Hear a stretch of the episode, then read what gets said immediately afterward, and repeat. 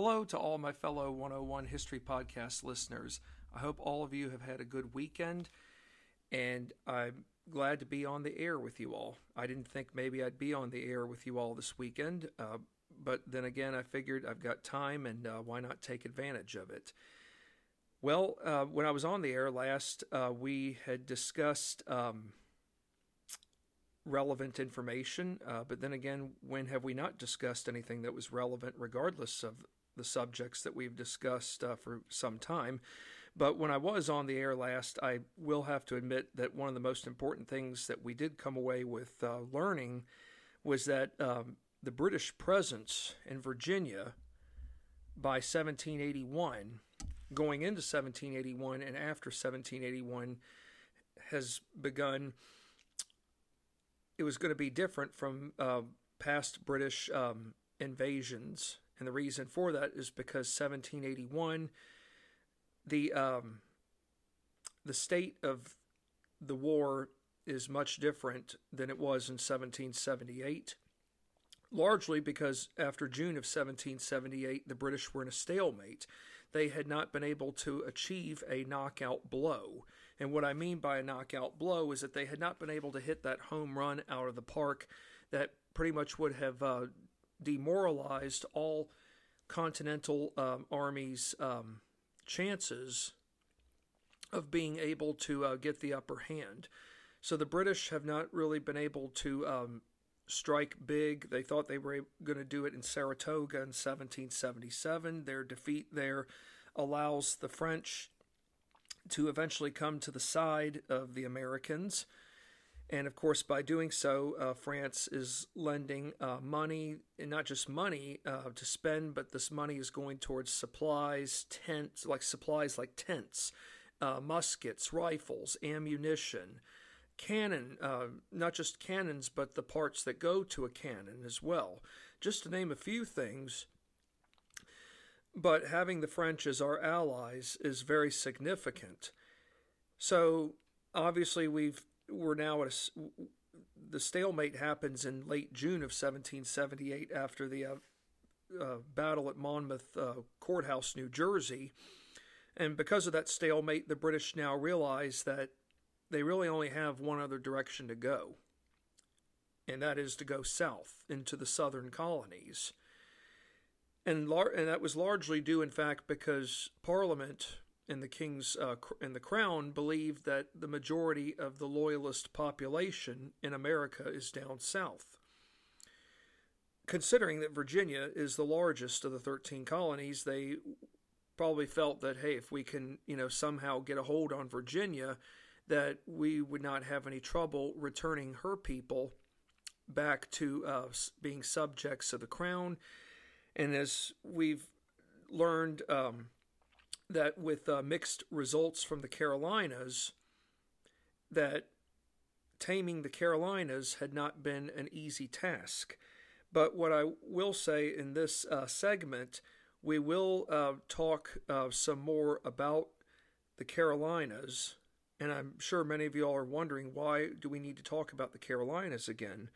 Well, we need to understand um, that we need to understand how um, the greater British force arrived to Virginia. They just didn't arrive there overnight in 1781. Yes, we already know Benedict Arnold and his forces arrived into Virginia shortly before uh, the start of January 1781, but we need to understand that there is a greater concentration of British um, forces that will be making their way into Virginia but they will be coming into Virginia uh, through the Carolinas. But we need to understand how all of that, um, how, how all of that will lie out because the greater force of British troops coming into the Carolinas will set the stage for for the next round of British invasions that start in Virginia that will either make or break the safety, that is, the greater well being of uh, security for the greater Commonwealth of Virginia, knowing that Virginia is the largest of the 13 colonies. I mean, we think about it. Virginia's security is not only impacted in the Tidewater region, but as we go to Richmond, and we've already learned from the previous podcast about what happened under uh, Benedict Arnold's um, uh, what happened where Benedict Arnold and his men uh, destroyed uh, Richmond. Uh, they basically were very upset that Governor Jefferson did not give in to their demands, and obviously Arnold and his men destroy uh, pretty much most of Richmond. But thank heavens that uh, Colonel Sampson Mathews was able to muster up enough uh, militiamen that we learned from the previous episode, whom were able to use irregular style tactics to um, to repeal a further um, British invasion that would have gone west of Richmond. Um, Sampson, Colonel Sampson Mathews and his men were able to um, force Benedict Arnold and his forces back uh, east of Richmond into Portsmouth. I guess the bigger question now will be is how long would Benedict Arnold and his forces stay in Portsmouth until reinforcements arrive? Well, we're going to find that out in this uh, podcast segment. So let's fasten our seatbelts and get ready to go for our first uh, lead-off question, being the following. When did British General Lord Charles Cornwallis and his forces arrive into Virginia? Okay, let me ask you this. Uh, did they, I'll give you a couple choices. Did they arrive um, in January of 1781? Did they come at the start of April 1781, or did uh, General Lord Charles Cornwallis and his forces arrive into Virginia on May 20th of 1781? Uh, the answer is choice C. They uh, arrived um, May 20th of 1781. Cornwallis and his troops came into um, Petersburg. Do any of you all know who don't live in Virginia? Do you all know where Petersburg is located? Would that be uh, south of Richmond? Or would it be um, west of Richmond? Petersburg is south of Richmond, but uh, Petersburg also um, is not too terribly far um, from the, what we now know as the Virginia North Carolina line. It's not like smack dab on the Virginia North Carolina line, but it's en route uh, to uh, North Carolina, but not too terribly far. Uh, Petersburg yes, is where General uh, Lord Charles Cornwallis and his forces will arrive. Uh, they will eventually make their way to Richmond, but obviously they ha- are stopping in Petersburg for a short period of time. Now, prior to entering Virginia, General Cornwallis had been confined to fighting throughout the Carolinas.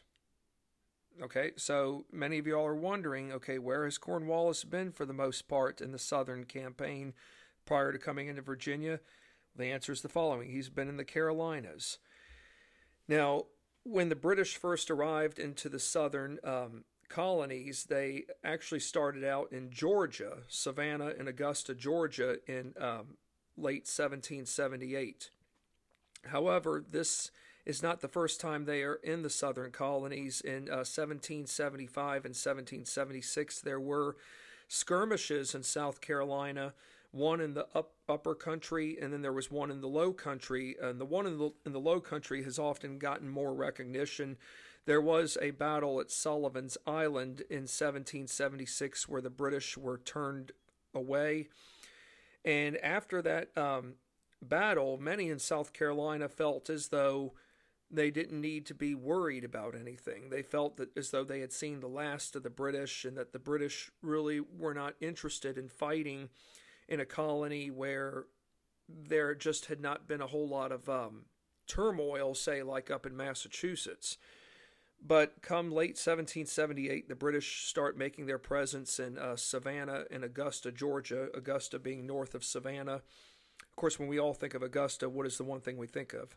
The Masters Golf Tournament. well, there was no such thing as the Masters Golf Tournament back then, folks. But, anyways, the British um, get victories at Savannah. That's their first one. But Cornwallis strikes big.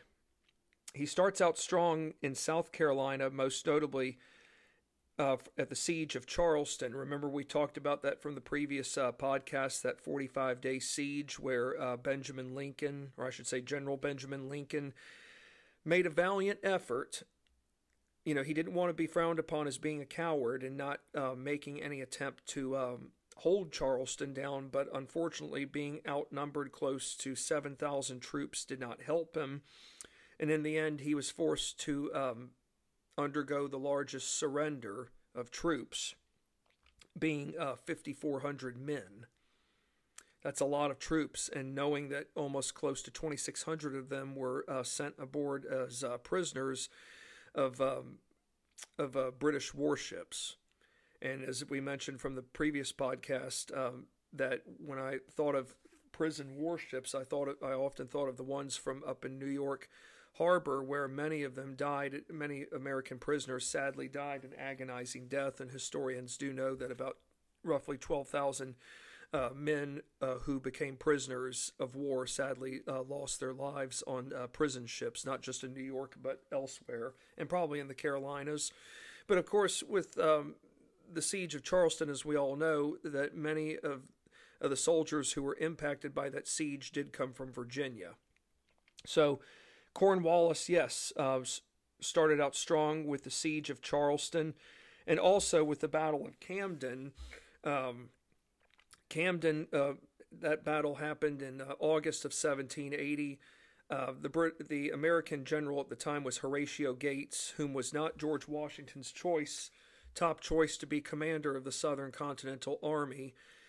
Uh, under no circumstances did Washington want Gates being commander of the Southern Continental Army, but of course, the Continental Congress rebuked Washington, and Gates. Uh, you know, he may have been the hero at Saratoga, but that uh, Saratoga, New York, but that came as a, at a price as well. He basically uh, snubbed Benedict Arnold, and of course, the whole um, controversy with Benedict Arnold switching sides was based upon a variety of reasons. It wasn't confined to one, but one of them did have to do with the way he had been treated by um, other generals, most notably Horatio Gates. Most people don't realize that Benedict Arnold was um, snubbed uh, largely because Benedict Arnold used tactics that he proposed to Gates that um, Gates finally used at the end, but Gates did not give Arnold the full credit and recognition that he deserved. So at uh, Camden, uh, Gates had more men than Cornwallis, but Cornwallis uh, routed Gates's forces largely due to the fact that Gates Gates pretty much sent militia groups up to the front, not knowing what they were going to be going up against, meaning they were going to be going up against some of the best British regulars known um, to mankind. And many of the American uh, forces had marched about 400 miles they came 400 miles northward from uh, Virginia, Maryland, and Delaware, all the way south to South Carolina. They were in no condition to fight. Many of them were very malnourished, uh, and I'm not. I'm sorry if I'm going to gross you all out here, but just know that many of the men were so bad off that they had to use hair powder to thicken their soup. Now, isn't that horrible to know, folks, that uh, soldiers had to go as far as using hair powder to thicken their soup just so that the soup would taste, would have some kind of meaningful taste to it.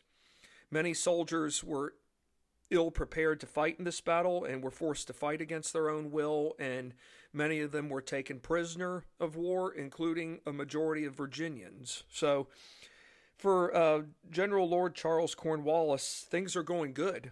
I mean, he's um, I mean, he's taken Charleston, he's taken Camden between the spring and summer of 1780. It seems as though nothing is is going to stop him.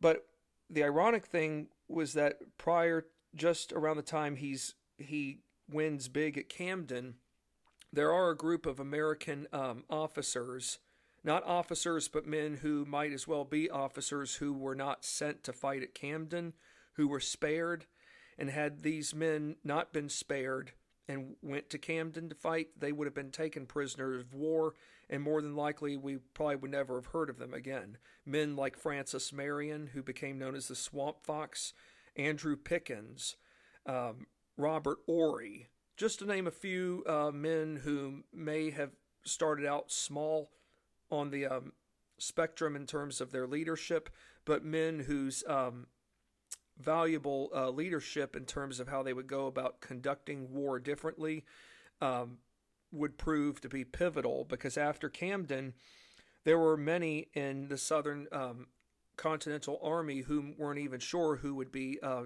taking command. They were pretty much left to fend for themselves. So, so basically, by the fall of 1780, into the start of 1781, things start changing, but they change for the better for the uh, Southern Continental Army. Before 1780 ends, George Washington selects a new leader who will be the the man who pretty much saves the Southern Continental Army from complete um, collapse, being uh, Major General Nathanael Greene.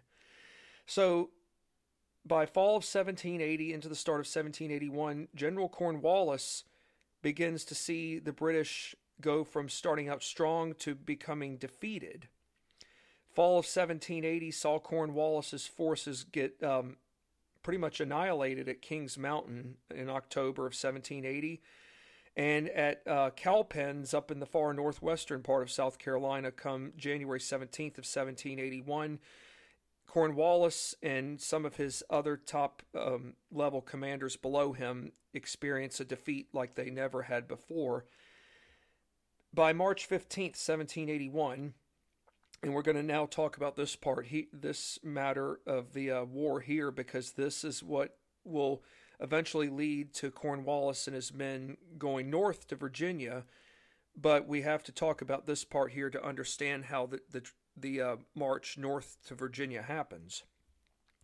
March 15th, 1781, Cornwallis and his forces go head to toe, or I should say, uh, they go head to toe in full scale combat against uh, Patriot, or I should say, American forces led by Major General Nathanael Greene at a place in North Carolina.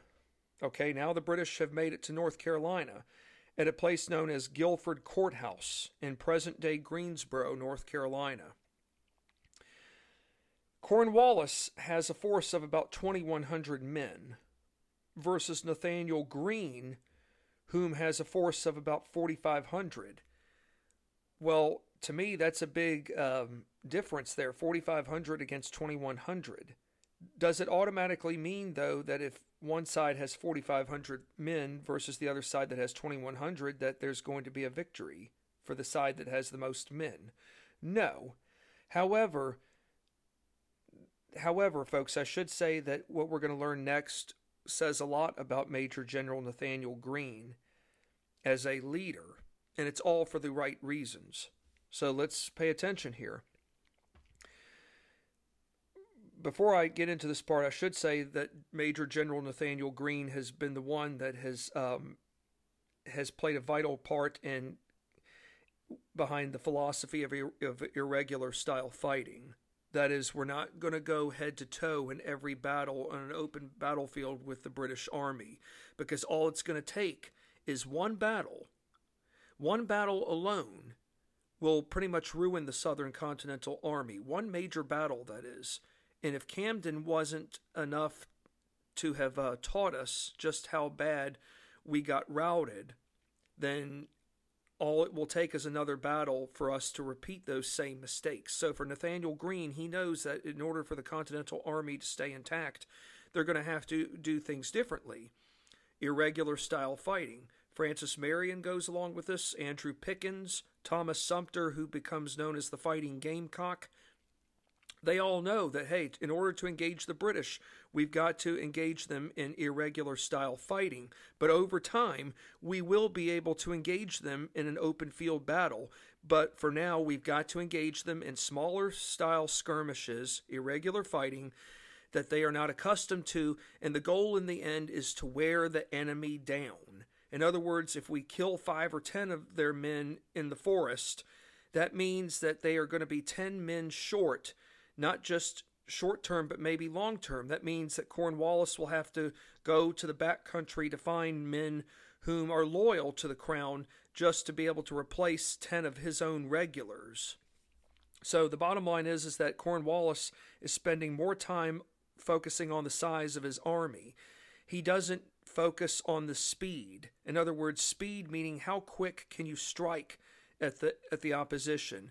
How quick can you get the opposition to go into territory that that they think they're safe in but they're not and we can keep killing them or or taking out men at different um, times to where if they lose 30 men before day's end 30 out of say 60 men that means half of the opposition is gone.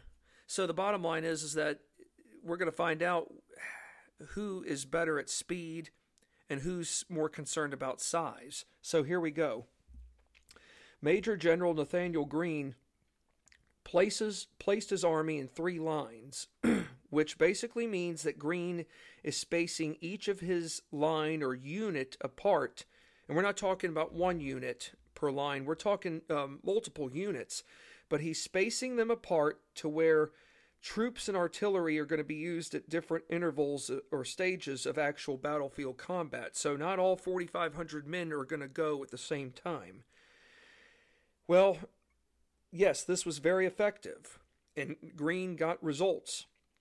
Fighting on both sides would be very intense, and it did include skirmishes within the forests. Skirmishes, folks, within the forests, irregular warfare. And how about this? Cornwallis's horse that he rode on that day of March 15th, 1781, got shot from under, meaning that Cornwallis's horse being shot from below forced Cornwallis to be fallen off of his horse. And somehow he still managed to get troops out of harm's way through means of exiting the woods. Hey, you got to give Cornwallis credit. He still uh, was able to um, rally his troops, in other words, be able to get them to form some kind of a retreat that was a um, a retreat that wasn't one out of chaos. But Corn, the big mistake here, though, is after he got his troops out of harm's way by means of getting whatever number he could out of the woods, Cornwallis does something that will backfire. He ordered one of his officers to fire grape shot. Okay, what is grape shot, folks? It does have something to do, it has nothing to do with grapes that we eat. But what grape shot is, folks, is that it's ammunition made up of smaller, smaller caliber round shots packed tight in canvas bags. So we're talking about clusters of small cannonballs but they're the size of grapes. They are packed so tight that once the grape shot itself got fired from the cannon, the, the canvas wrapping comes apart and the tightly packed balls disperse where they sail in all directions, whether it's going straight to the left or to the right, and it could be in a zigzag direction to where these tightly packed balls disperse and they sail in all directions, inflicting casualties. And sadly for Cornwallis, his instructions to use the grape shot led to further casualties on both sides, but more so, folks, the casualty the greater number of casualties came on his side, meaning more of his own men died due to an improper act of judgment. Corn, I, I, understand that Cornwallis wanted to inflict harm on the opposition, but what he didn't realize was that he had many of his own men fighting out there on an open va- battlefield against uh, Continental regulars. So at at day's end, folks, Cornwallis. This was only a one day battle, folks. Cornwallis lost over a quarter of his men. That means okay, one a quarter out of a hundred. That's twenty five percent, folks historians now know that he lost 27% of his men, all because of all because of his instructions to fire grape shot that led to so many of his own men not just dying but being wounded. He had more men wounded than he had dying. The Battle of Guilford Courthouse, folks, how long do you think this battle lasted? Three hours? 90 minutes? Or um, five hours? The answer is 90 minutes, one hour, 30 minutes. So the Americans suffered um, lo- their share of wounded men and casualties. But did the Americans have a better um, withdrawal? Yes. The Americans, the American withdrawal was done much more um, complete. In other words, it was Nathan- Major General Nathanael Greene had more of his own men whom were left unscathed, that is, they were they weren't harmed, they were able to uh, retreat in a more um, formal manner, whereas General uh, Cornwallis's troops, while their retreat was a modified one, it was not a retreat that was um, a successful one. Their their retreat was more of a chaotic one. Nathanael Greene's retreat was done successfully because he had. It's fair to say that Greene probably practiced had his men practice how they were going to retreat. More often than not, when when troops retreat, we often think of it as something very easy. Just turn around, go back. But when there's a lot of confusion and chaos on a battlefield, retreating can become very difficult.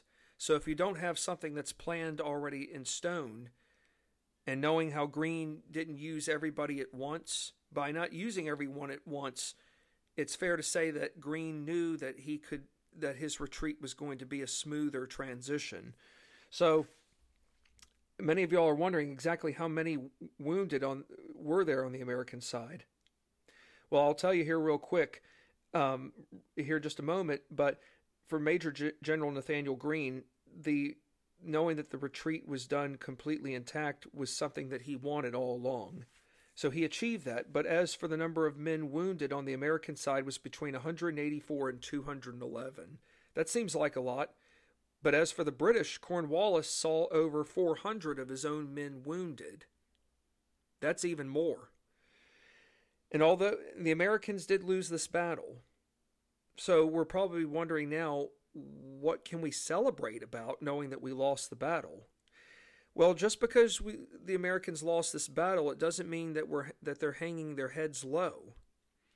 Nathanael Greene achieved what he what he so much wanted to achieve. Okay, let's find out.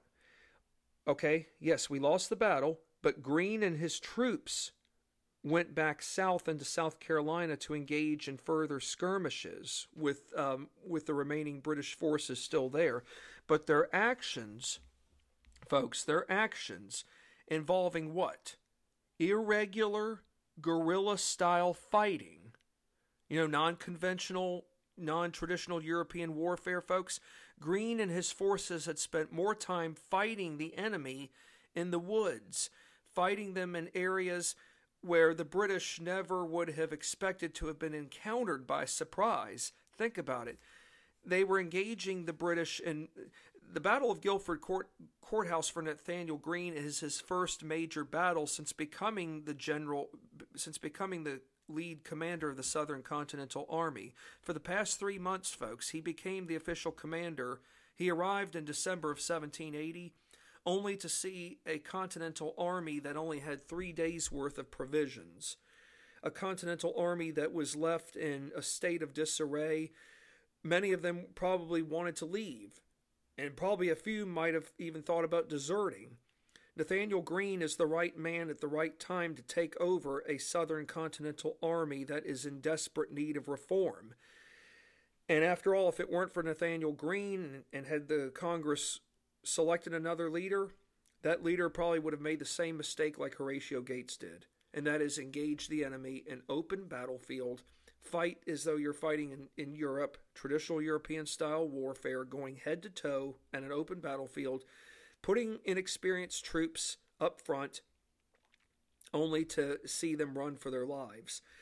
What I can tell you is that when the battle at Cowpens happened in uh, January of 1781, the leader there was on the American side was Daniel Morgan. Daniel Morgan had the militia come up first to fire, and some questioned Morgan for this. Some had said, you know, from time to time we've seen our militia break, and it's happened in various battles up north, including even here in, in the start of the Southern campaign. Morgan pretty much said, well, you know what? We've got a, I've got a new plan in mind. I'm going to have the militia fire the first two shots, and then I'm going to have the militia retreat in a formal manner where they will not be running for their lives. But the goal will be that once they fire twice at British regulars, we will lure the British as far into the woods as we can. Our men, our regulars will be ready to go. They will be next in line, and once we start firing, the British will never know what hit them. And that's pretty much what happened. The British, that's how the British got routed at Cowpens. they um, they went so far into the woods that that by the time they arrived, there was no way for them to return back um, outside of the. Um, there was no way for them to what do you call it? Do a proper retreat to where more of their men uh, came away alive because most of their men did not survive that day in cowpens. So, for General Nathanael Greene, he achieved a lot, not just in South Carolina, but in North Carolina. Basically, folks, is it fair to say the British were ever really able to fully control the Carolinas after their victories in Charleston and at Camden? No. And a lot of that was due to the following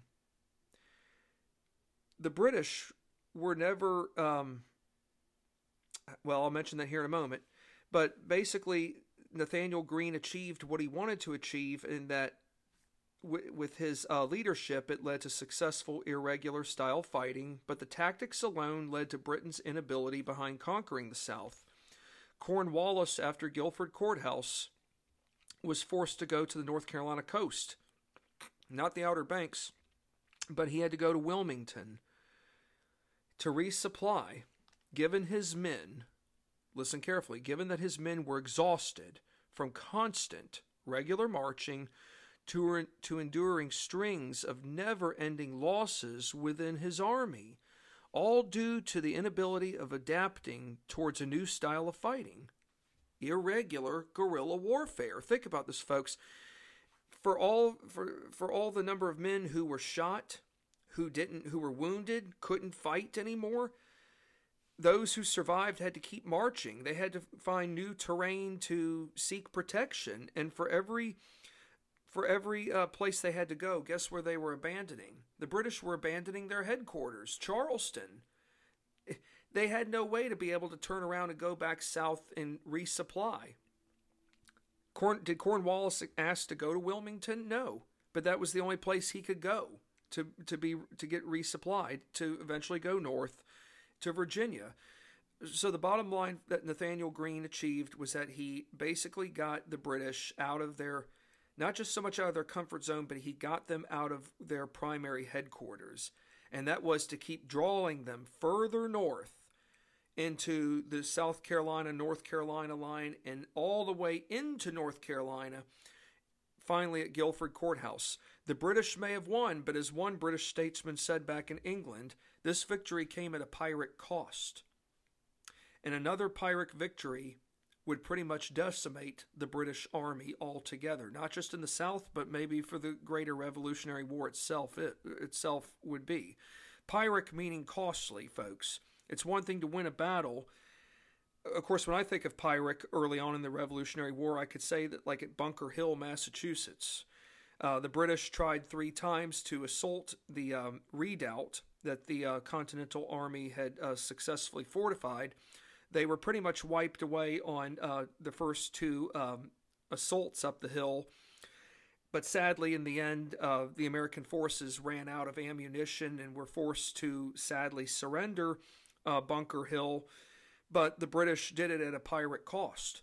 We ended up killing, we ended up killing and wounding just over a quarter of um, of uh, General Thomas Gage's army. So you have to ask yourself, after about one or two invasions or failed attempts, is it even worth fighting anymore? Because if you keep on fighting anymore, you're going to lose more men, not just to death, but to being wounded and how are you going to replace those men?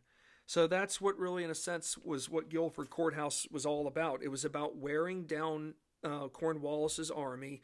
If they win, that's one thing, but it's going to come at a cost for them because they're constantly marching. They're constantly um, losing men from other skirmishes leading up to this battle that they have not been able to replace. And Cornwallis simply was not able to achieve what he wanted, not just to conquer the Carolinas, but to be able to find enough men whom would take up arms with the crown. So basically, this was a doomed mission from the start for Cornwallis. But yet he, but yet it took um, irregular style fighting for him to realize that that this ultimate objective of having more men in size would seal the would seal the Carolinas in terms for, for his advantage, it didn't. So, while in uh, Wilmington, North Carolina, Cornwallis was given dispatches advising him to go north into Virginia, where he would meet up with fellow officers like Benedict Arnold. He ended up taking the command of General William Phillips's forces due to General Phillips's passing away a week prior to Cornwallis's arrival, official arrival, that is. Now, shortly after arriving into Virginia, would General Cornwallis receive additional uh, troop? Would he receive an additional troop reinforcement supply? The answer is yes. On May 24th of 1781, British General Alexander Leslie arrived into Portsmouth with reinforcements from New York for Cornwallis, which increased British troop strength at 7,000 strong. 7,000, folks that is a huge number. Does anybody want to know just how many um, troops the Patriots have in Virginia? It's between a thousand to two thousand. The actual number is the following, folks. I'll tell you here in a moment. Early spring 1781 saw Patriot troop presence in Virginia number around 1,200. 1,200 and you now realize that the enemy has 7,000, man, I, I, hate to say this, but the Patriots are up a creek in Virginia. Who is their who is their head uh, head leader or commander? It's not George Washington. It's uh, General Mar- the General Marquis de Lafayette. But is it fair to say that many of these 1,200 soldiers under Marquis de Lafayette's command are inexperienced in going head to toe with the world's mightiest military, being that of the British? Yes. Many of these men um, are probably at the end of their enlistment. Many of these men, they know of the British, but they've never gone head to toe with them on battlefield. British leaders, is it fair to say that the that British leaders, in, from a militaristic standpoint as well as from a parliamentary parliamentary uh, standpoint, do not like um, patriot leaders? Well, I think the, the answer is a, is an automatic yes. Whom do the British leaders not like in Virginia? If I had to pick one man in particular that the British just flat out despise, is who who do you think it would be? I'll give you some choices. Is it uh, choice A, Patrick Henry? Is it choice B, Thomas Jefferson? Is it choice C, George Wythe? Or is it choice D, George Mason? On one hand, it might be easy to say all of the above, but the actual answer is choice B, Thomas Jefferson. British view British leaders view men like Thomas Jefferson. They they see him as the man um, who is the traitor. They see him as the man who wrote that um, un, unimaginable document, the Declaration of Independence. They see that document as a treasonous document because it was the document that um, pretty much, you know, it described all those grievances, injustices that Parliament and the Crown had imposed upon her subjects, the 13 colonies the the British don't like the fact that um, Jefferson had made, in their eyes, egregious accusations about King George III. Well, if that's bad enough, folks, the British also don't like members of Virginia's General Assembly. In in their eyes, they see um, men like Jefferson and the Virginia General Assembly as traitors, automatic military targets to the highest levels no mercy for traitors. This is uh, not a good time to be in the largest of the 13 colonies. I mean, yes, Virginia has always had the most to gain, but yet the most to lose. And as much as I hate to say it right now, we have a lot. We have a lot at stake here, folks. We Virginia could have a lot to lose if something's not done here soon to um, reduce the chances of an invasion. And, and not, I mean, we've already seen an invasion in Richmond, but our biggest concern now is what happens if this invasion goes west of Richmond? Let's find out here. What became of significant intelligence findings for General Cornwallis on May 30th, 1781? Okay, I'll, I'll, say the question again. What became of significant intelligence findings for General Cornwallis on May 30th, 1781? While stationed along the North Anna River at Hanover Courthouse, which is north of Richmond, men serving below him seized vital American dispatches, which included information on the whereabouts of Governor Thomas Jefferson and the Virginia General Assembly. Wow. This is what I would call right here a matter of national security that is uh, putting uh, the state of Virginia at an even greater risk. To me, this could become. I can't compare it to what happened on September 11th of 2001, but to me, this almost sounds like a 9 11 of its time. So the fact of the matter now is that um, British dispatchers or men serving below Cornwallis have now seized American dispatches and now know the whereabouts of where Governor Jefferson and the Virginia General Assembly are going to convene, that that's a huge red flag right there. And American dispatch information did in fact reveal where Governor Jefferson and the General Assembly would be reconvening. They, these dispatches dispatch messages revealed that they had already left Richmond and were going to uh, plan to reconvene west of Richmond. Where do you think they were going to convene west of Richmond? Were they going to convene um, in Staunton? Were they going to convene in um, Charlottesville, or were they going to convene in um, in uh, Lynchburg? The answer is choice B, folks. They're, they're going to convene in Charlottesville. You know, Jefferson's home is in Charlottesville and Monticello.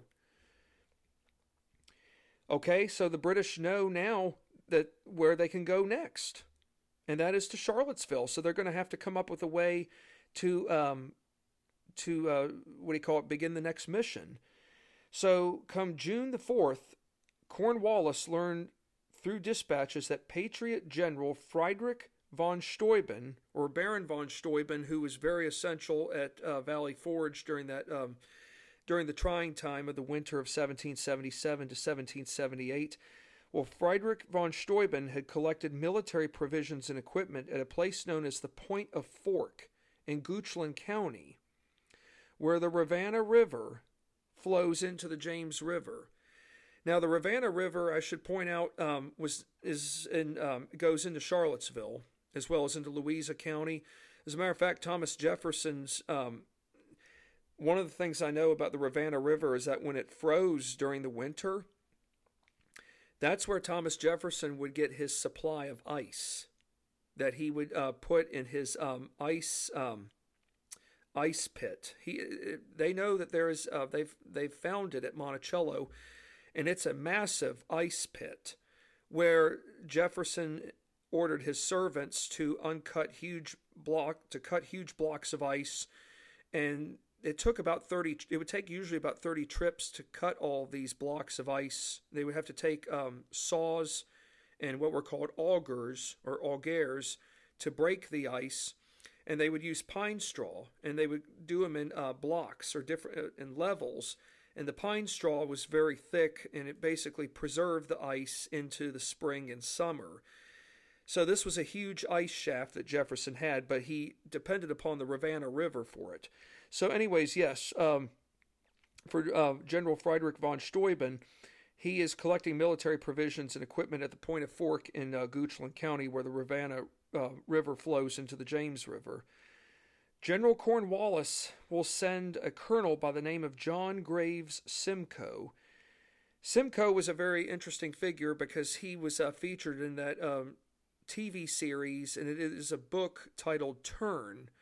Uh, and the reason it's called Turn is because it has to do with um, really with loyalties, where patriots and loyalists stood in terms of their um, their intelligence on what kind of information they had, whom they were giving it to, and whether or not they were actually uh, betraying uh, the side they were on. So Colonel John Graves Simcoe will be sent to the Point of Fork with the mission to do what? To destroy all Patriot War provisions on site, which he achieved by capturing the arsenal itself come June the 5th of 1781. Now, this fella has been mentioned already, and after today, he will be mentioned again. his remember uh, the the fellow named uh, Tarleton. What side is he on, folks? Was he on the British or the American side? Answer is the British side. Is Colonel Banastre Tarleton present in Virginia before June of 1781? Yes. Tarleton served under Cornwallis throughout the Carolina campaigns and arrived into Virginia on May 20th of 1781. It was at the aftermath of the Waxhaw battle that led those Patriot survivors whom uh, survived that horrific um, massacre, whatever number was left unscathed, it had to have been a small number, but they uh, referred to Banastre Tarleton by the following Bloody Ban. Basically, if historians know that Banastre Tarleton assaulted um, soldiers whom waved, whom raised their hands up in the air demanding for a surrender at Waxhaw, Historians know on a couple of instances that Tarleton took his sword and slashed a couple of soldiers' shoulders off. Now, pardon me for sounding scary, but those are the horrors of war, especially in the Carolinas. There was no um, traditional fighting. I think we've kind of covered that part.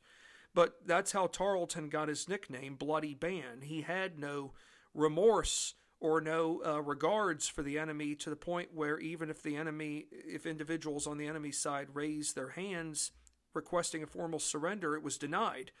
He went as far as stabbing the opposition in their chests to hacking off a finger or chopping their shoulders off. I mean, this guy, I could see why, in the eyes of the Patriots, he is known as Bloody Ban. So, yes, given his ruthless tactics employed at Waxhaw led to the British forces massacring over a hundred Patriot troops whom had already requested surrender, surrender under the white flag of truce. What I do find interesting about all this is because a lot of this is due to the fact that Tarleton became ruthless. He was, I don't know how ruthless he was prior to Waxhaw, but it all changed because of all the confusion going on. They were about 10 to 20 yards away from American forces when the white flag of truce appeared, thinking that everybody would just stop right away on the British side. Someone on the American side fired at Tarleton's horse, causing Tarleton himself to um, fall off of his horse and enraging his fellow um, dragoon um, men who were known as uh, dragoons because they moved by horse and by um, foot, and they were referred to as uh, light infantry. Uh, light infantry being men whom didn't carry a lot of equipment with them, but could move very quick from point A to point B to uh, surprise the uh, opposition in an in an in a uh, an attack that uh, was not expected. So. What I've come to realize or wonder is that had Banastre Tarleton not been shot, along with him getting felled over by as a result of uh, being his horse being shot. And see, when that happened to Tarleton, many of his uh, men below him felt as though it was a crime to shoot at the highest ranking officer, and it was. That if there was one thing that um, that the British had always believed in in European traditional warfare, it was one thing to shoot a regular soldier, but you never went after officers. Well, that all changed as early as 1775, most notably at Bunker Hill, Massachusetts. Americans were not going to sit back and, and say, well, I guess we need to abide by the British rules of fighting. Irregular style fighting changed all that. Even in the South, when um, Patriot forces were shooting at officers, because by shooting at officers, whom are the um, other whom are the soldiers below going to be able to turn to if they don't have any other commanders around them? They can't turn to anybody. So, had Tarleton not been shot along with getting uh, felled over, it is one has to wonder if Tarleton might not have gotten an image of one whom was ruthless in pursuing down the enemy. In other words, maybe we wouldn't have gotten that nickname of his, uh, being Bloody Ban. Well, what's more important about June 3rd, 1781, after General Cornwallis had placed his troops to Cook's Ford on the south side of the North Anna River? What's even more important, folks? Well, Cornwallis and his forces were near the road from Richmond to Fredericksburg where the Hanover Courthouse and the North uh, North River North Anna River met up. This enabled Colonel Banastre Tarleton and his forces to begin their march towards Charlottesville, with the intent on disrupting the General Assembly and capturing the most important leader in Virginia state government. Who did the who did the British folks under Colonel Banastre Tarleton's command want to capture at the highest level? Governor Thomas Jefferson, folks. That is their mission. They don't want to just beat um, troops on a battlefield now. They want to, um, they pretty much want to annihilate Virginia's government, and that also means capturing leaders from the highest level. That means capturing men like Thomas Jefferson. It could possibly involve capturing former Governor Patrick Henry. They want to send a statement. They want to send a statement saying that, look, we are going to crush this rebellion once and for all, and by doing so, it's going to mean taking Virginia, the largest of the 13 colonies. If we get Virginia under our command, then the rest of the South will fall, and it would only be a matter of time before the other nine colonies uh, fall and to where all 13 of them return to uh, subject status, subject status of the crown, and subject status of parliament. This is dangerous, folks.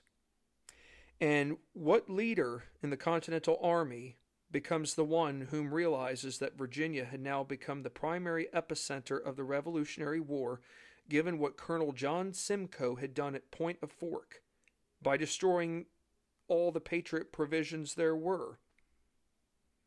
Marquis de Lafayette. It was Marquis de Lafayette who realized that that Virginia was in trouble. He realized that because of a lack of greater intelligence findings from within continental sources, including leaders from all ranks within the state of Virginia, that it's only going to be a matter of time before um, members of the General Assembly could meet a, a, a horrific fate, or that um, the highest level, the highest level commander in Virginia's government, being Thomas Jefferson, not only could run the risk of being captured, but he could be taken back to England, tried for treason, only to be executed as a traitor.